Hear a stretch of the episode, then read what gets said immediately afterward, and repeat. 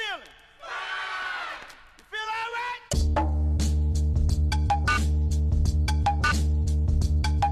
I ain't regular, regular, regular.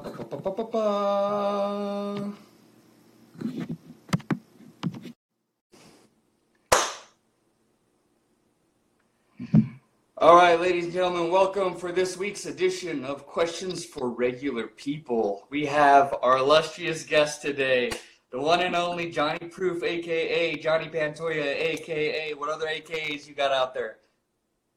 Those are the main ones, man. The only ones I could really uh, mention right now. So let's do it. You're trying to keep it anonymous.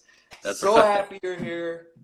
Very known you for a very long time. A very good friend of the family, a good friend of my brothers, and an all-around um, person that people should be inspired by. Um, for for a second, when people catch up and, and join in, but let's talk about who you are, where you're from, and what made you who you are today. All that good stuff. So I'm gonna give you the opportunity to talk now about uh, you know you. So go ahead and start it. Well, good start, man. Thank you for the, for those kind words. Um, um, I grew up in Rocky Ford, Colorado, just like you. So come from down now. Um, you know, like you said, our family's really close, and just really close with a lot of people from um, from that town still. So um, it's good to see, you know, um, just all of us still, you know, together, man. Even though you and I haven't talked, like we said, for for many years. Like Right. it's just like you know, we're brothers, man. We know that whenever we get back together, see each other again, it's it's that love, it's that family. So. Uh, yeah, I mean that's how it is, man. Um, you know, grew up with a, a great family around me. You know, um, really close to my family still. Um, I just, I've had some, you know, up and downs of life, like everybody. My dad passed Right. away. That's kind of the biggest thing that's happened to me. Um, I guess you know, uh, biggest impacts when I was younger was my dad passed away when um, I was 20. So uh, that kind of, you know, just at the time I was in college, that kind of shaped who I was after that. You know, kind of it um, influenced me to do so to go after my dreams and to do you know crazy things that I always thought that I uh, wanted to try and do. So um, you know, like my Johnny Proof, like you said, is my name for wrestling. So that inspired me to kind of go out and just chase my dreams and um, try to do that kind of th- uh, that kind of stuff. Um, but other than that, you know, um, I'm into music too, just like you. Um, a fellow drummer, just like you are, and that's what's kind of Right. cool. Uh, you know, uh, you and I, we both have like a lot of common things like that, like wrestling and drums and music. So, um, so it's really cool to be connecting with you here on that um, for that reason as well. Uh, sure. yeah, and then just you know, I just have a, have a family now, so it's a it's a big change for me to uh, to be married and have a family. And um, I honestly never thought I would be at this point right now, and uh, here I am with two girls and a beautiful wife. So it's just uh, it's a really great thing, and um, couldn't be happier to uh, to be where I'm at right now. Impressive. So where are you currently living? You're not on the mountain time zone anymore. No, I'm in uh, Tacoma, Washington. So um, moved out here a couple years ago. Okay. And uh, the northwest the northwest lifestyle a little bit different, correct? It is. Um, in a lot of ways, it's kind of similar. Um, you know, the the mentality here um, is just really like forward thinking. You know, a lot of people are just trying to um, just do really great things, trying to be uh, proactive about, um, I guess, just getting ahead of life. You know, and um, so that's what's really good about the the energy out here. You can kind of feel that uh, from being out here. And so that's one thing I really like about the about the area. Um, also, the climate is a lot uh, cooler than uh, than Colorado. You know, uh, where we where time. So um, that's kind of nice too to kind of have a break from that extreme heat and uh, to, ha- to have some kind of some mellow weather for a change. Good, good deal. Um, I wanted to ask you about COVID and the pandemic, and I know you had a daughter, or a was it a daughter? Yeah, yeah, correct. My daughter, yeah, Is that correct? hmm yeah. So uh, it's you know, in hindsight now, we don't really know um, exactly what you know if COVID had anything to do with it or not. But um, she was diagnosed with Kawasaki disease um, back in February, on February 14th, um, which is you know, of course, Valentine's Day, but uh, it was also kind of a hard day for me um, as well because um, it's the day my grandfather died, and I took care of him for five years, and so that was really hard, a hard Wow. time. So, um, so having it occur on that day, it was like really. Wow, like really, like again, I have to deal with you know something even more horrible now. Right. And so, um, yeah, we uh, she got diagnosed, and thankfully they caught it in time because there's a they give a 10 day window for Kawasaki disease, and if you don't catch it within that 10 days, um, it could have some impacts on their heart. And so, um, thankfully, um, all our follow up tests have been you know clean, but it was a very scary time because we were you know in the hospital for a week. Um, they do what, what's called an IVIG uh, treatment, and so um, it's a it's a round of treatment that they have to go through for 24 hours a really slow drip IV, and so um, you're basically just playing playing the waiting game, uh, seeing how they'll respond to that, and then after uh, they're done with that IV, you have to wait 48 hours to see, um, you know, if their fever spikes again. Wow. So the problem with her is her fever spiked uh, twice after even a second round of IVIG. Okay. So um, we were just like at our wits' end. You're like, what's you know what's gonna work? Like, what's gonna what's gonna happen? Is she gonna be okay? Uh, so they had to um, actually try a, a different round of therapy after that, um, a steroid. And so um, they did that, and thankfully that did the trick. After 48 hours, she didn't have another fever, and so she was able to go home um, after that. You know, after a week. And so, um, like I said, everything has been good in the follow-up appointments. Um, her cardiology um, appointments have been really good, and Okay. so yeah, we're just we're really thankful, man. We just thank God that she's okay, and um, we just, we're always concerned though. You know, like we always have to kind of just keep an eye on her and make sure that she doesn't get sick again, or if, even if she does get a you know sick or a rash, anything. You know, like we're just really concerned that it might um, be the Kawasaki coming back because um, unfortunately for a lot of families, a lot of kids, um, it has come back a second time around, Okay. and so always going to be something we're um, worried about. You know, but um, So it's enduring. Is it like an enduring thing um, at certain stages in life? Like, are you more susceptible as a kid? Obviously. Yeah, it's only it's actually only um, something that kids can get. They say so. Um, um, it's it's typically they say within like the ages of two to five, but there's been cases where it's been even like you know five month old kids and um, even kids in their teens of getting getting it too or gotten it too. So um. You just really don't know. I mean, there's still a lot that's unknown about the uh, the disease. That's what's uh, kind of scary too. Is they've known about it for you know a while now. I think like maybe the last 50 years it's really been uh, studied pretty heavily, but they really don't know where it comes from, how it occurs, or anything. So it's just a it's a mystery still in, in medicine.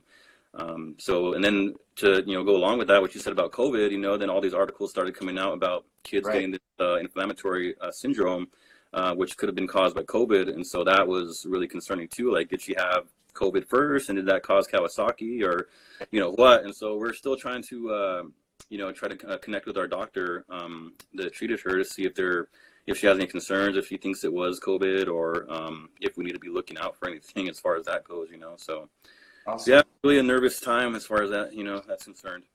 It is, but you're kind of out of the woods for the most part, would you say? Or are you guys taking it day by day and hopefully, you know, it doesn't flare up, so to speak? Yeah, we, we feel like we're out of the woods, but you just don't want to be um, cocky about it. You know, you don't want to be like, oh yeah, we're we're, we're not concerned anymore. We're confident she's not going to get it. Like we're always going to be um, just you know worried about her catching something in the long run again. You know, so um, yeah, it's just something we're always going to be paranoid as parents about. You never want to see your kids, you know, go through anything like that.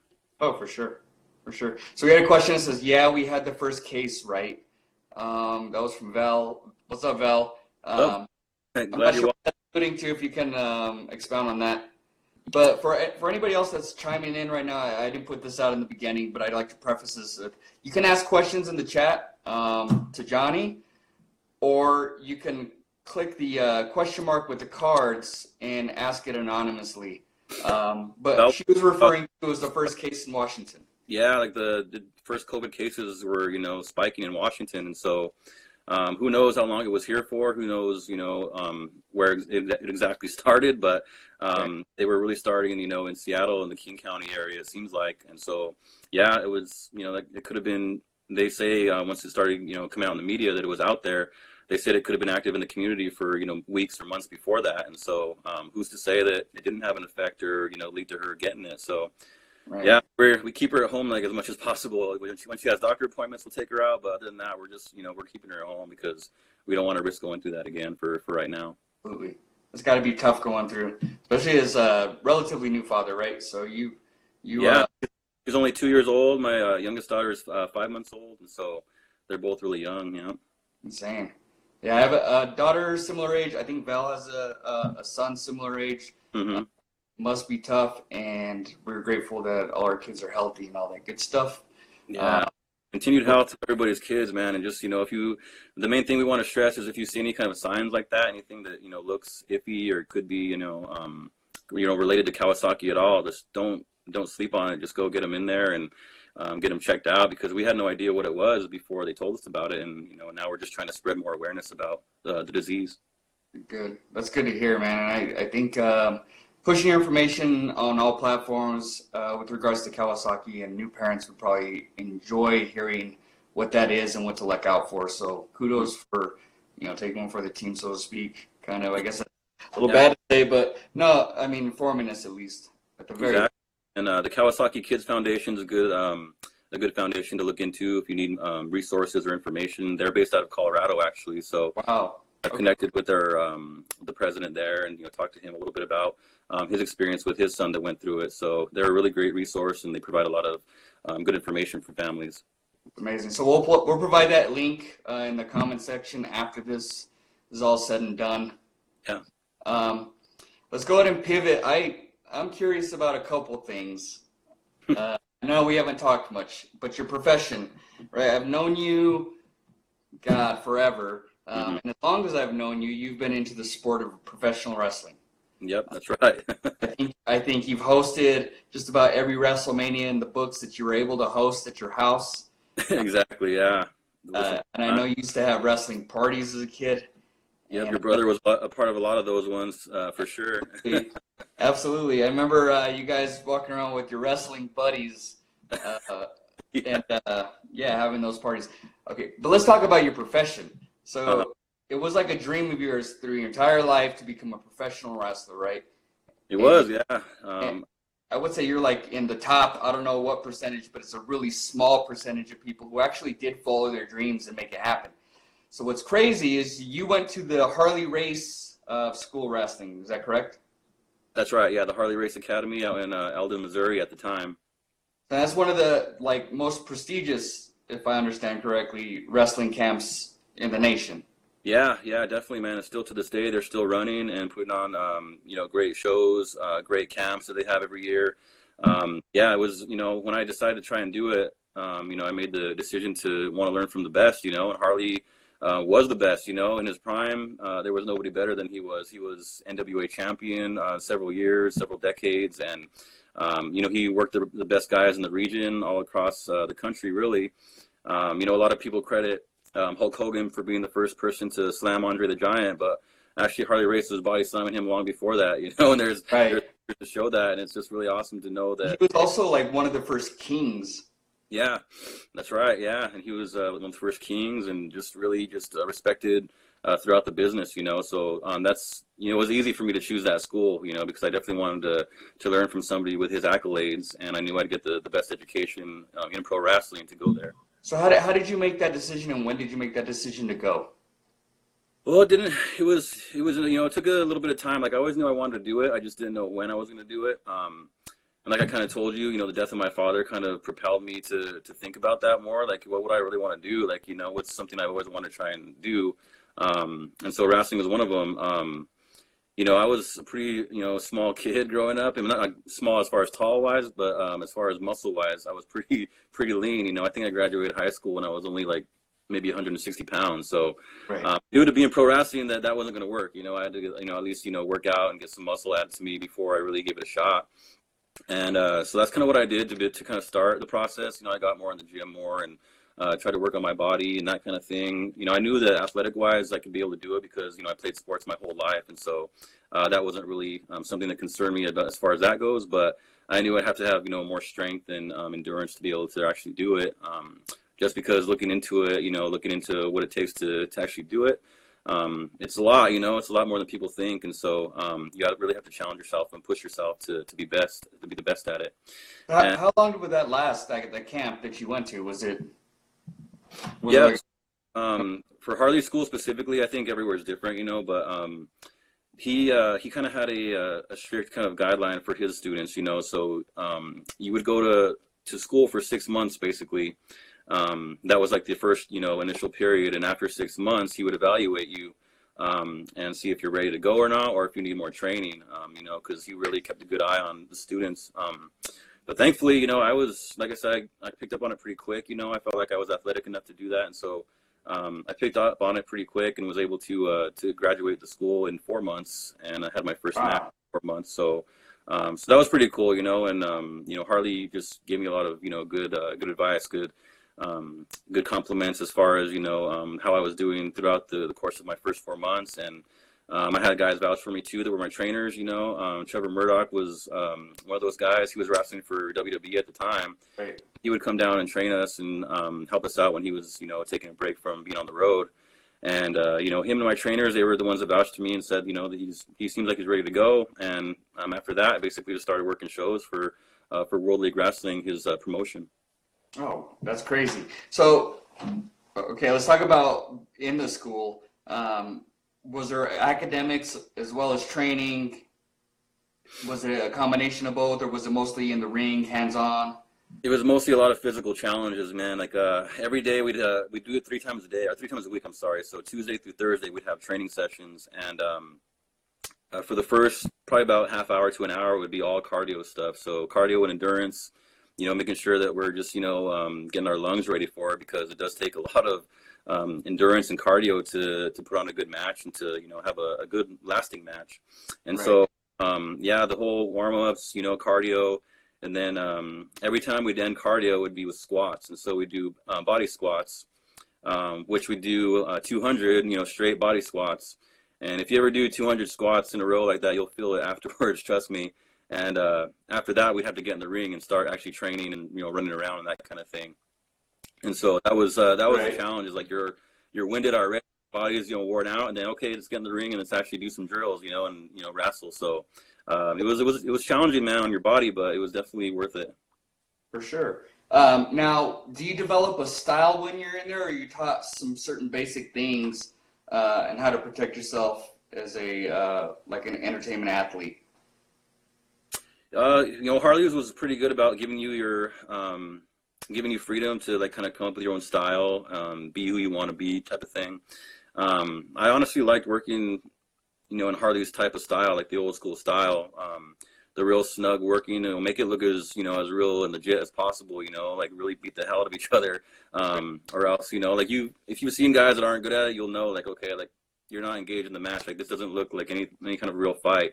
But um, you know, I wanted to make it you know as real as possible. So me and the guys that we trained, uh, what I trained with, that's what we did. You know, we just beat the hell out of each other, and um, you know, it uh, made us closer as you know students, and um, uh, made us better as, as far as being able to perform in the ring also. Right. Do you think um, like matches are made by style or matches are made by chemistry? Is, is that the case within the Yeah. profession?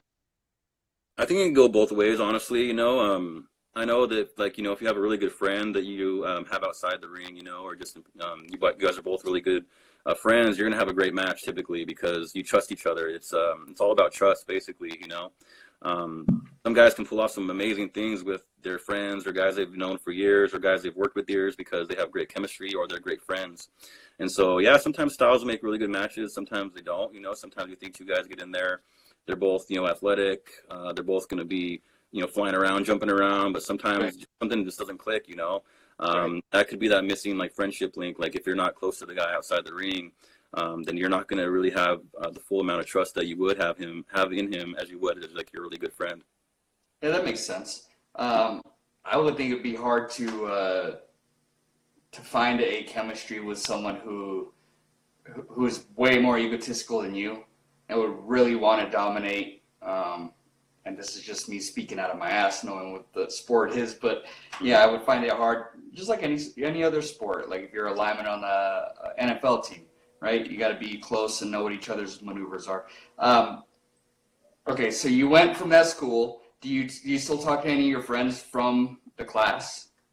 Yeah, man, that's the cool part. You know, like um, some of my best friends are you know guys I met at that um, at the school. You know that I keep in touch with uh, still to this day, and you know it's it's really great that we were able to you know have that bond. Um, a couple guys that um, I roomed with, you know, we kind of um, shared um, apartments together to to cut down on costs because you know we're both just trying to make a living out there and go to school and learn how to do it. And so um, yeah, those guys are still some of my best friends to this day, man. So.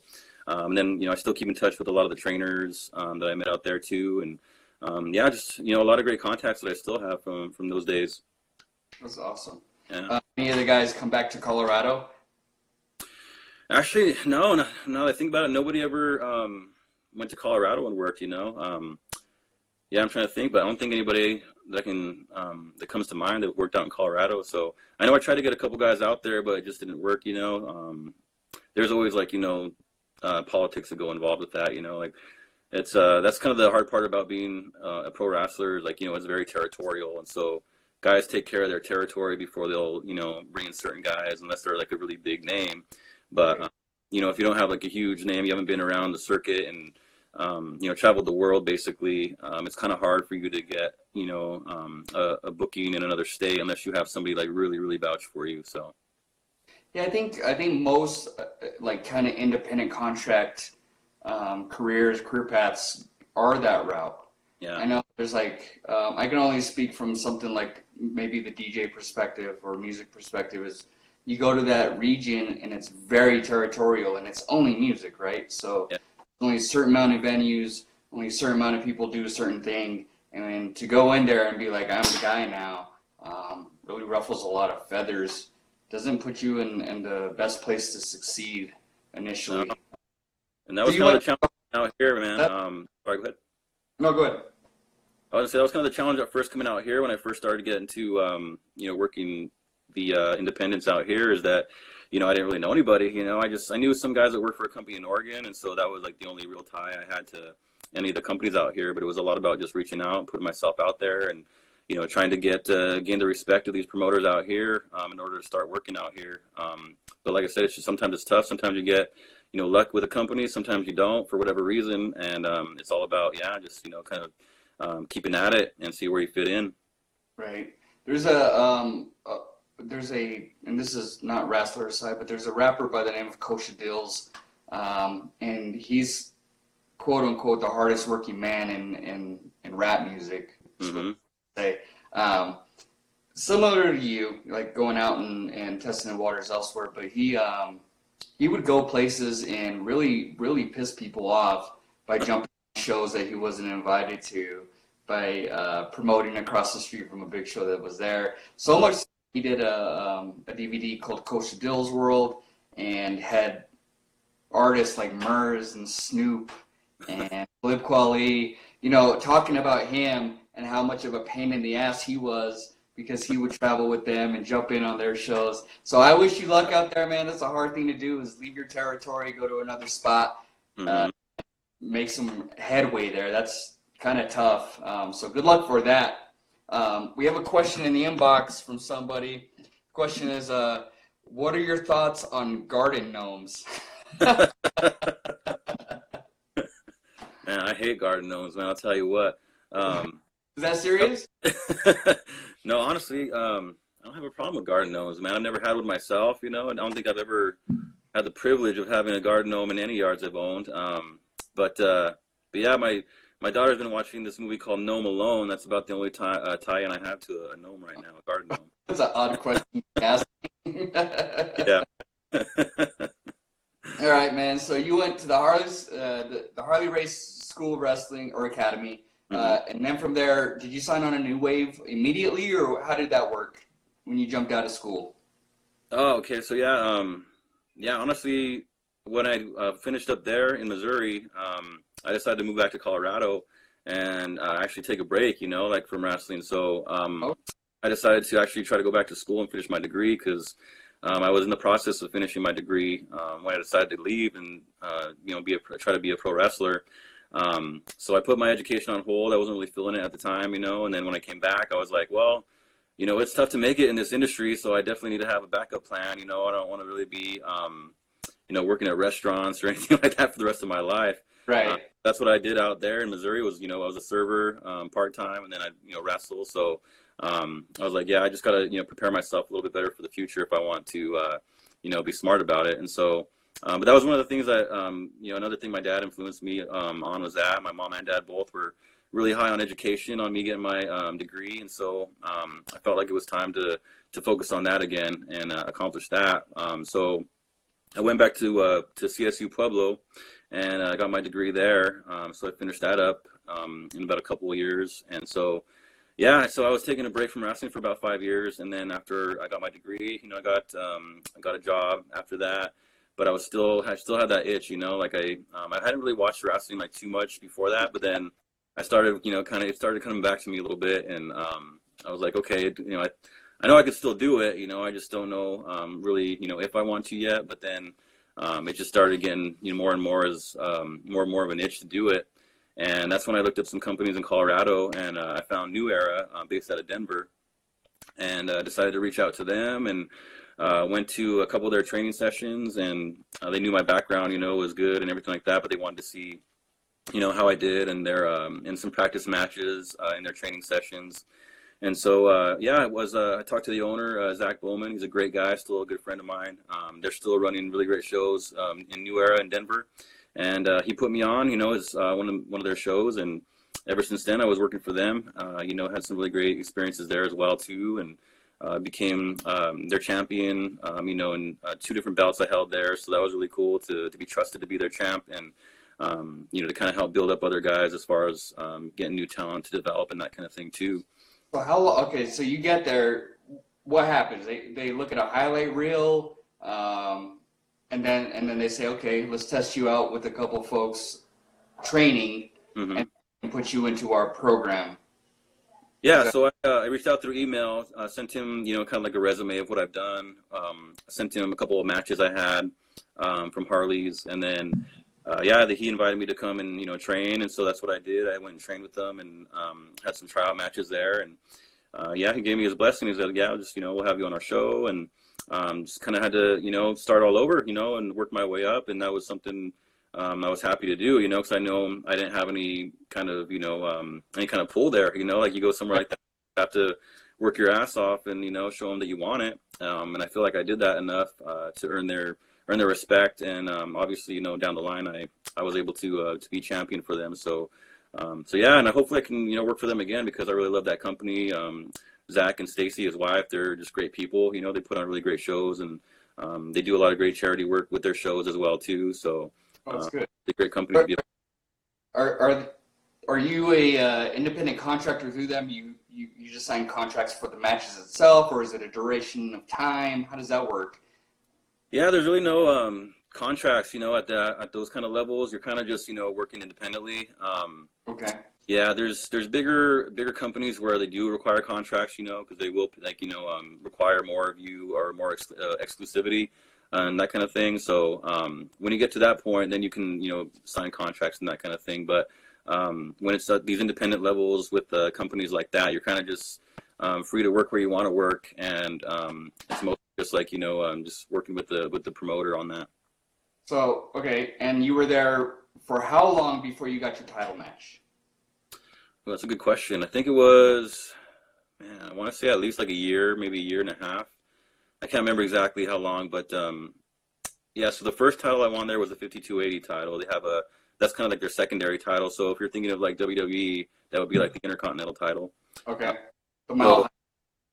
Yeah. So um, yeah, 5280 is of course the title being mile high, you know that kind of thing. So it's really cool, cool title to have. Um, I think yeah, I think it was maybe like within a year. Um, I had won that belt, and then um, a few months later, um, I was the actual New Era champion. So It's amazing. yeah, Now, jumping from New Era, how did you guys get from there to the WWE? And, and let me just preface it by saying this: I watched the clip of you and Brock Strowman probably a thousand times already. I think it's awesome that you got to do that. That must have been like one of the highlights of your career. So how did that come to fruition?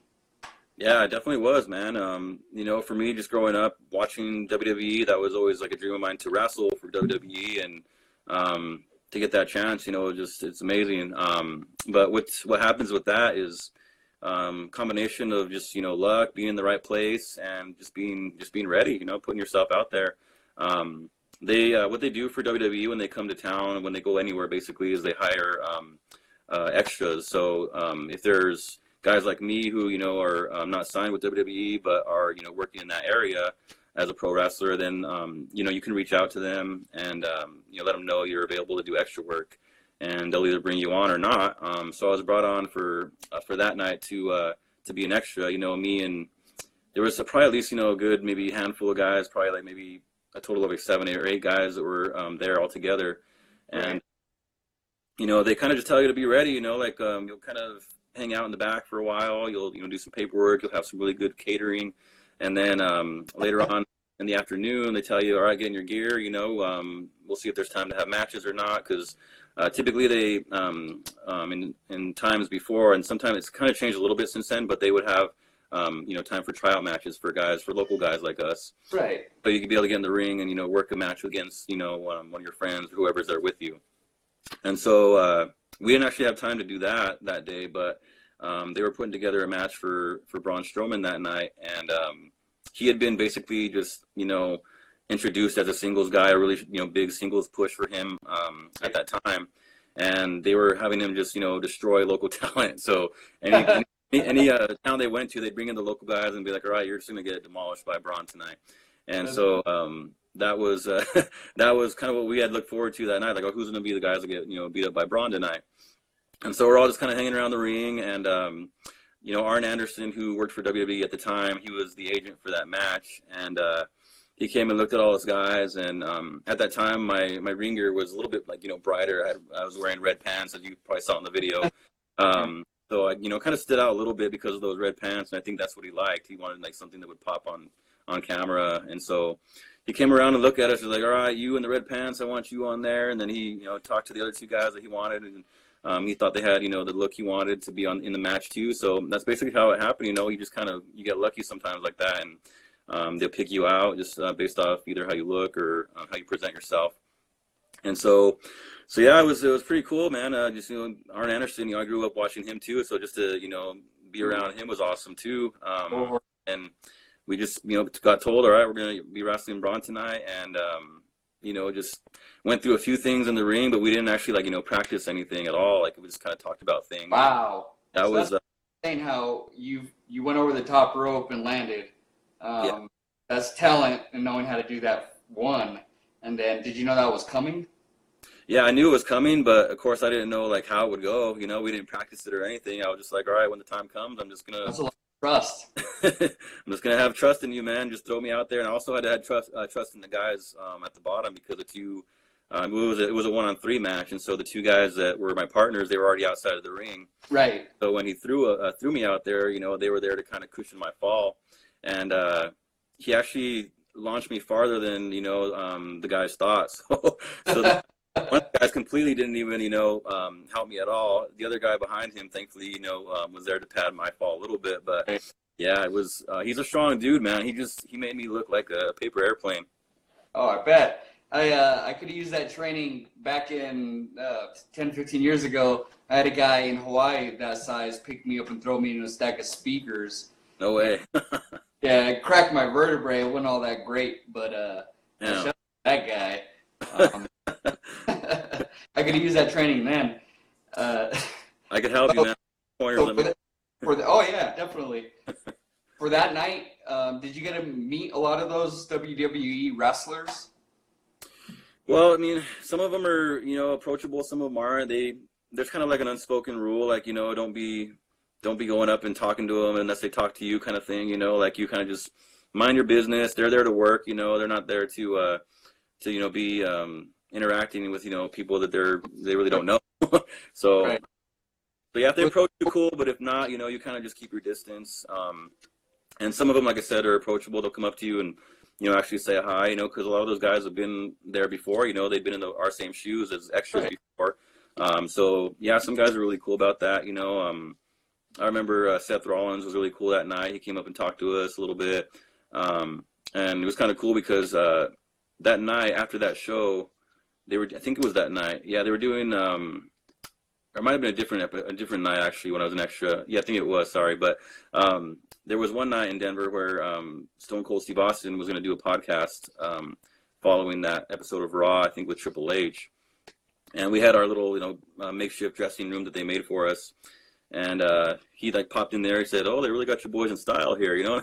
Wow. He's like Stone Cold like that, you know, like a guy watched growing up, and he was uh, really cool to us, um, you know, in that moment. So, so yeah, it just depends on what, what I guess what kind of the mood they're in too. You know, some guys are cool, some guys um, are just to themselves a lot too. Right. And they're probably broken and probably get approached a lot, especially yeah, your more like famous notary notoriety. God, I can't even speak. Anyway, let's let's leave that away. Uh, you're in Washington now. Any prospects on joining leagues there? What should we look out for? Yeah, so uh, I'm currently involved in a couple promotions out here. Um, one of them is called uh, West Coast Wrestling Connection, uh, WCWC. They're based in Oregon and Salem. Um, really good, a great company that I've been working with there. Um, they do a lot of cool stuff. Um, have some great guys coming in, some young guys that are uh, really coming up, um, and they've been, you know, going to school there, and they're just really uh, developing really well. So the company's you know looking really good for the future, um, and they bring in guys uh, sometimes from other areas too uh, to help guys out and to um, I guess you know either be mentors to them or just uh, you know have a good match with somebody that's a little bit more high profile. Um, and then the other company I work for is here in Washington. They're called uh, Northwest Pro, and they're uh, they're a growing company too. You know they're trying to do some really big things coming up. Uh, they have some really good seminars they're going to be doing with guys that are uh, bigger names in the in the business right now. So, you know, once things get back to normal, that's kind of the thing. You know, is that we can't really run shows right now um, because Okay. of the whole COVID thing. Right. So that's kind of the, the hiccup right now. But um, they do have a show planned for uh, for July, and I'm hoping to be a part of that if things are back to normal by then. Awesome. Please uh, send us a link or anything streaming. That would be great to uh, send out to everybody and have you know people pur- purchase if they need to, or at Yeah. least uh, watch in. Um, I'm stoked that you're doing that. With regards to your, um, I guess in in ring persona, what what would you say is uh, your current persona for how you're going into this? Is it just uh, specifically wrestling, or do you have kind of a moniker going in? Yeah, so I came up with the Johnny Proof character, you know, when I started a New Era because they kind Love of it. Okay. Thanks, man. So yeah, they kind of challenged me to come up with something, you know, um, different. Um, and so I was kind of thinking of my background, my degrees in journalism, you know, and I always um, like a broadcaster or some kind of thing like that, you know. So um, I was like, okay, well, how can I tie that into a wrestling character? Um, so I thought maybe I can come up with this character that's like, you know, um, that acts like he's just really um, all about telling the truth, but he just makes up a lot of lies, a lot of bullshit. um, that's kind of where the idea came from. You know, uh, Johnny Proof bringing you the truth. Um, I started off coming out, you know, and uh, interviewing people in the crowd and uh, asking them questions. And no matter what kind of question they, you know, uh, I'd ask or whatever they would tell me, I would always make it. I would spin it to, of course, make them look like a fool or make me look good. You know, um, that's the persona I came up with. Um, it's kind of I don't know. It's kind of you know um, I haven't done enough with it lately. I think I need there's some more I could explore with it, and so that's what I'm trying to think during this downtime is um, when I come back. You know how I can kind of uh, make that character just uh, a little bit more stand out a little bit more. You know. I think it's a good idea. Like if you're at work, because I'm a cubicle jockey, right? So I do most of the admin stuff. Being that you work around people who are continuously lying, and if they're not lying, they're stretching the truth, right? hmm I think uh, I'm gonna start using the word Johnny Proof to describe them. Um, see if that trend will kind of follow. Yeah. Never know, man. I appreciate that. No worries. Is there a? Are you working on a signature move? Do you have a signature move? What is that like? Yeah, so uh, I kind of uh, wanted to make the moves a, like a little bit um, fit in with my character. So, you know, how to kind of have like that news um, tie in. And so um, I do like a an armbar submission that I call breaking news. Um, and then I have a, a finishing move that's kind of like a jumping leg drop, you know, so the guy's uh, standing vertical and I kind of just, you know, jump and um, give him like a leg drop and from the standing position.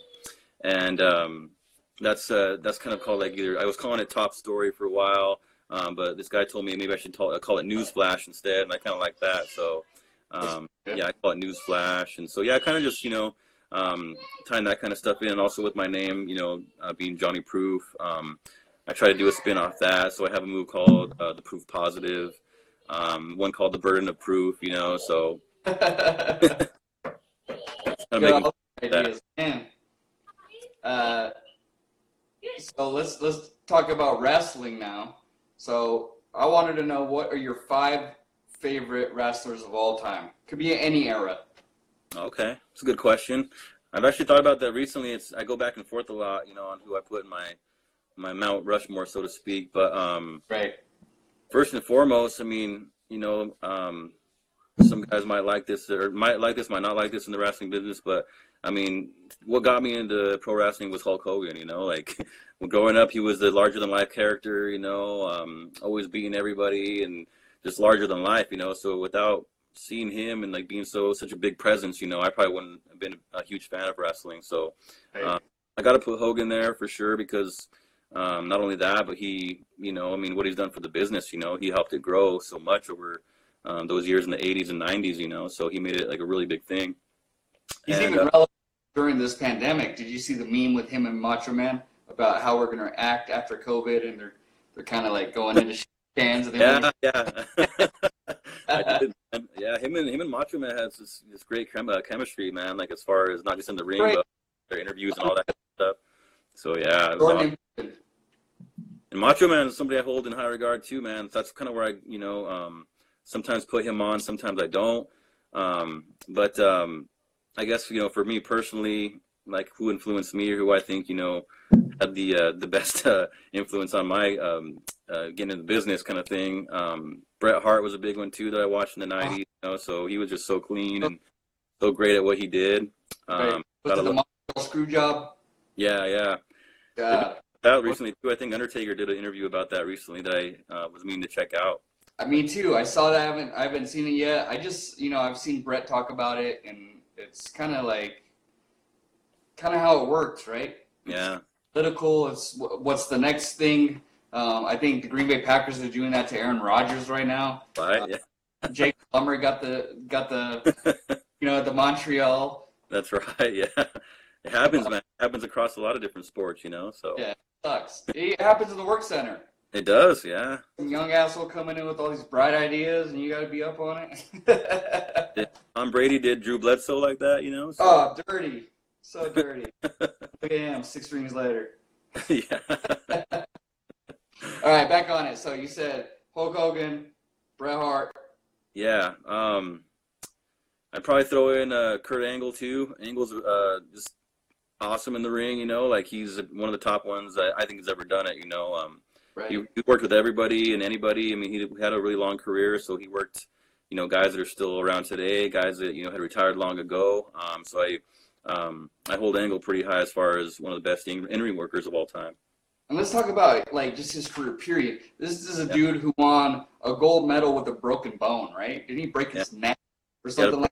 Neck, yeah, he had a, a bone in his neck broken. He still went out there and won a gold medal. So Right. I But- feel like I feel like I should have a guy Jamie. Hey, bring up the you know the Kurt Angle wrestling match from the Olympics. Uh, Right. how painful is it to wrestle with a broken neck? I I was a little you know 95 pounder in you know eighth grade, and I wrestled with a broken collarbone and couldn't win. Right, and this dude's in the Olympics wrestling with a fucking broken neck. And I remember you had that broken collarbone, man. Yeah, that's that's funny, but those are those aren't any joke either. It might be more painful the neck, man. So, but Not yeah, he's he was a he was a monster, man. He's an animal, and um, yeah, it was kind of funny. I saw he did uh something on Twitter, I think a few months ago. Um, kind of played a prank on his wife. He had set up his phone, kind of like you know us here, and um, he was having some spaghetti, you know, at his uh, kitchen table, and Right. had big, you know, got a big, uh, you know, uh, fork full of spaghetti. You know, the spaghetti's dangling down. Right. And gets his scissors, you know, and cuts the spaghetti like that, so it's not dangling. He did it. Uh, wife, you know, he was making sure his wife saw, and she's like, "Really, Kurt? You're gonna be lazy like that?" And he's like, "Lazy? I won the uh, the Olympic gold medal with a broken freaking neck." And he's like, "Don't start with that broken neck crap again." It was it was really hilarious, man. Have you ever watch? Uh, I'm, I'm, I'm a big podcast fan. I was watching uh, Bill Burr and uh, Bert Kreischer's podcast recently, and they were discussing about how they're the breadwinners of the family, but how you can't go home and say that you're the breadwinner, and that's exactly what he just told his wife. yeah, yeah, exactly. Just what you don't do. You got to keep some things quiet, you know. So. Right? They don't care about that. but yeah, so let's see. So Angle, Hart, Hogan. I'd probably throw Austin in there too because he was such a big, you know, um, big star during my teen years, you know, and kind of even, you know, revolutionized, revolutionized the business even more than Hogan did, you know, to a certain right? so, um, got to show Austin some love. And uh, man, the last one, the last one, I'd probably, I'd either go Macho Man or Shawn Michaels because they're both, you know, in my eyes, they're they're both great as far as who they were in the ring. Um, Right?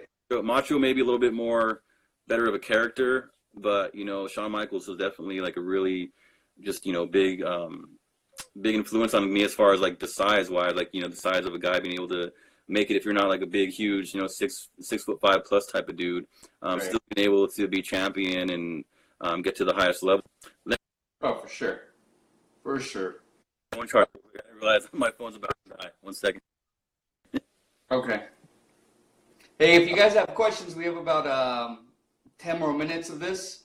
If you have questions, type them in the uh, little box there, or use the box with the question mark, and we can ask Johnny Proof anonymously uh, the question you have for him. I've been uh, an obscure wrestling fan, I would say. Uh, not that I like obscure wrestling, but I like the obscure characters in wrestling. Mm-hmm. My top five would be a lot different. Uh, you probably have way better perspective on it than I would ever. But uh, guys like um, the Texas Tornado, guys like uh, Papa Shango, you know, those type of characters. really outlandish, one hitter quitter. you Right. know. that would be more my steez, if you will. Papa Shango, man, he went through um, a few really good gimmicks. Actually, like he was, I don't know if you um, knew all the gimmicks he did, but he was also uh, Kama. He was like uh, some kind of like ass beater named Kama um, for a while there. He had like a of Mr. T type of uh, you know mohawk fro type of thing. Um, he did it for a little bit, and then of course he did Papa Shango, and then he actually um, became the Godfather too, where he was basically a pimp. Um, he'd come down to the ring with like I the hoe train, he would call it. And uh, actually, the gimmick that got him into the WWE Hall of Fame was the, the Godfather. was the Godfather. Damn, he's the Hall of Fame. That's crazy. yeah, I would have never guessed that. Someone like that with the hoe train. exactly, right? Those were different times back then where you can kind of get away with that kind of stuff. I don't think Oh, for sure. today, so They used to beat women. yeah. Oh, or do they still? I'm not sure. What's that? They still beat women? Uh, they don't. No, they don't have like matches where they um usually have guys, you know, against girls a whole lot of time. It's mostly just they're building up the women's division itself, you know, alone. So which Huge now. I Oh, gotta yeah. see Mania, and oh my God, that was that was crazy. Someone said pimping ain't easy. that's funny. All right, we do have a question, and it said, if you had a warning label, what would it be? a warning label. Hmm. Yeah. That's a good question. That's one I've never thought I'd have to answer actually. Um, hmm. I might have to think about that for, for a second. All right, we'll, we'll go to the next one. It says, uh, what's one habit you changed that improved the direction of your life? Ah, that's an amazing question. yeah, very good question, though. Um, I have a good qu- answer to that. I think maybe just you know, um, just staying positive. You know, like you know, there's there was times in my life where um, I was depressed. You know, like you know, I just I thought that you know things weren't gonna ever, I guess, improve. You know, the way I, I wanted them to. But Right. um, you know, just being being open to failure, being open to challenges.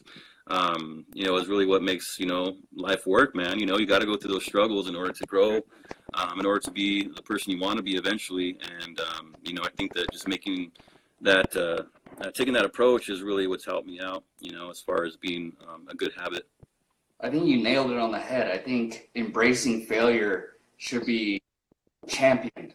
I think it should be, uh, you shouldn't be scared of failure, right? Uh, Taking risks is a huge deal, and I think so many people don't do it because they're comfortable. yeah, and exactly. they don't they don't know the half of their comfortability or what it could be. exactly. Yeah. Man, You know, that's Um, I wouldn't love- myself a success at wrestling or anything like that, you know, because I'm not, of course, obviously working in WWE. I'm not making multi millions like some of their top stars are. But I mean, you know, um, going through that, going through those trials and those battles, and um, hearing no a lot of times, but then hearing yes um, in other cases, you know, has helped out um, as far as you know keeping me going, keeping me pushing to be, like, better myself. And so, um, yeah, man, it just goes along with it. You know, you just got to keep going, got to keep challenging yourself and uh, finding your fit. Just be and be okay with losing. Yeah. Man, so many people are scared of that. Um, there's, I mean, honestly, if you lose something, there's always. I always think to myself, especially creeping upon re- retirement. I am right now, and I'm always thinking to myself, like, shit, how am I going to maintain this lifestyle, or how am I going to keep this going? Right? Um, it's not just enough to save. I think it's it's more of like, I don't want to not live the way I'm living now. hmm But then I go and think like, well, screw it. Like if I'm gonna take that risk to do something I want to do, I'd probably be more happier that struggling to get to where I want to be than I would be just comfortable. Yeah, So man, that's a that's a big a big piece of advice. I love it. Thanks for the question, Val. Uh, do you want to re re-attack that question about uh, warning label or warning sign? Oh yeah, so Warning label, what would it be? Yep. if I had a warning label, um, I'd say maybe contents under pressure. No, I don't know. I really don't know. I don't see that stuff on. That's a good one. You don't see that very often. That's a that's a great question. Actually, I don't think I've ever heard that one before. But you're close to retiring, though. You said. Yeah, man, I'm about two years away. Um, retiring from my actual job, right, my career, um, and then I'm gonna pivot to do something I love. So uh, that response couldn't have been more on point than, you know, my mind frame currently. Um, and I find my, you know, what I find myself doing though is is backtracking on old habits. Speaking to the habits piece, like um, being emotionally, politically charged, especially during the state we're in right now, right? Yeah. and let emotions kind of get over of what you know what a rational thought would be hmm uh, you know and, and i'm trying not to be emotional a lot of the things i do um, some some Good, that- things are absolutely necessary right Yeah. That's it's tough, man, and that's what I think is a lot of people are having that same battle. You know, like oh for sure people are just quick to just spew out whatever they're they're feeling at that moment without actually thinking things through and actually thinking what kind of effect it's going to have on either them or the person they're talking to. You know, and that's just that's a real- that's a real big problem right now is people just don't you know take that time to really really think about what they're going to say and um, you know words are just you know um, affecting so many people negatively right now. You know? and uh, I just see so much hate being spewed online, man. It's just hard to see, you know, all, all these people go through that, and and to get caught up in it you know, you take it personal right so Yeah. you you respond to someone and they're like well you're an idiot and then you're like ah don't call me an idiot it's, it's tough, man. I know. And those same people are, you know, all about love and all about, you know, coming together, and then the next second they're bashing somebody. You know, it's like, right okay, well, think about it. You know, we, think about what you just said about five minutes ago, and now you're telling this person to f off and to oh for sure No. Die, basically. And uh, so, yeah, it's just it's horrible to see, you know, so much uh, dissent going on, man. But that's just the time we're in right now. Agreed. Agreed. Well, Johnny, we're up against it. What I like to do right now is rapid fire questions. So I'm going to give you a list of questions, right? And you answer them short, long, however long you want to take with it. But we're going to try to rapid fire it, okay? You ready? Let's do it. What color is your toothbrush? Gray and white, Who's your favorite superhero? Wolverine, If a movie was made in your life, what genre would it be? comedy, You could be a flavor of ice cream. What would it be? Hmm. cookie dough, If you could have the ears of everybody in the world and you were talking in your sleep, what would you say? I'm sorry, what'd you say? If you had the ears of everybody in the world at once and you were talking in your sleep, what would you say? Just stop. Ooh. What's your big What's that? What's your biggest addiction? Ooh. Uh, being a father. Ah, that's a good one. When you dance, what does it look like? Sloppy. and when Johnny Proof gets you in the ring, what does he do? He brings you the truth and beats the hell out of you. Yes. That's our round of rapid fires. Nice. I want to say thank you. It was an honor to have you. I, I want to have you again, definitely in the future. Um, please keep doing what you're doing. You're very inspiring. Um, I hope you use your platform for, for that reason to inspire us to uh, follow what we want to do in our dreams in life. Uh, that was great advice. Don't be scared to fail. And thank you for the about the Kawasaki's disease. If you want to plug anything now, now now's the time to do it. Sweet man. Well, thank you for having me on. It's uh, it's great to catch up with you, even though, like I said, it's been years, but like it doesn't feel like it, man. I feel like it's just yesterday that we we talked. So, um, it's always good catching up with you, and um, proud to see your beautiful family grow. And um, you know, it's just awesome, man, that we can still keep in touch like this um, on this platform. So, thanks for getting me on Instagram. I wasn't on here before, um, so uh, my Instagram. Of course, at Johnny Pantoya. Um, I'm on Facebook too, under Johnny Pantoya. I do have a a fan page for Johnny Proof on there. It's just under Johnny Proof. Um, I also have a Twitter um, at Johnny Proof, and I also have a YouTube channel um, under Johnny Proof too. So yeah, check out some videos on there. Just you know, check out content. I'm always um, interacting. I'm always happy to interact with fans. You know, at any level, um, and always interested in you know um, ideas, you know, too, as far as maybe how to better my character or you know design ideas, anything like that. So if anybody's um, you know into that, you know, reach out and you know maybe we can collaborate and do some cool stuff. Sounds good. Well, plug your stuff in the comments below. Thanks for joining us. And for everybody watching, this is Questions for Regular People. It's every Tuesday at 6 p.m. With the exception of next week, we're going to bump it to 7 p.m. to accommodate the guest. The, the next guest we have is one of Johnny's best friends, professor by the name of Matt Lobato. We'll be discussing English and we'll be discussing battle rap.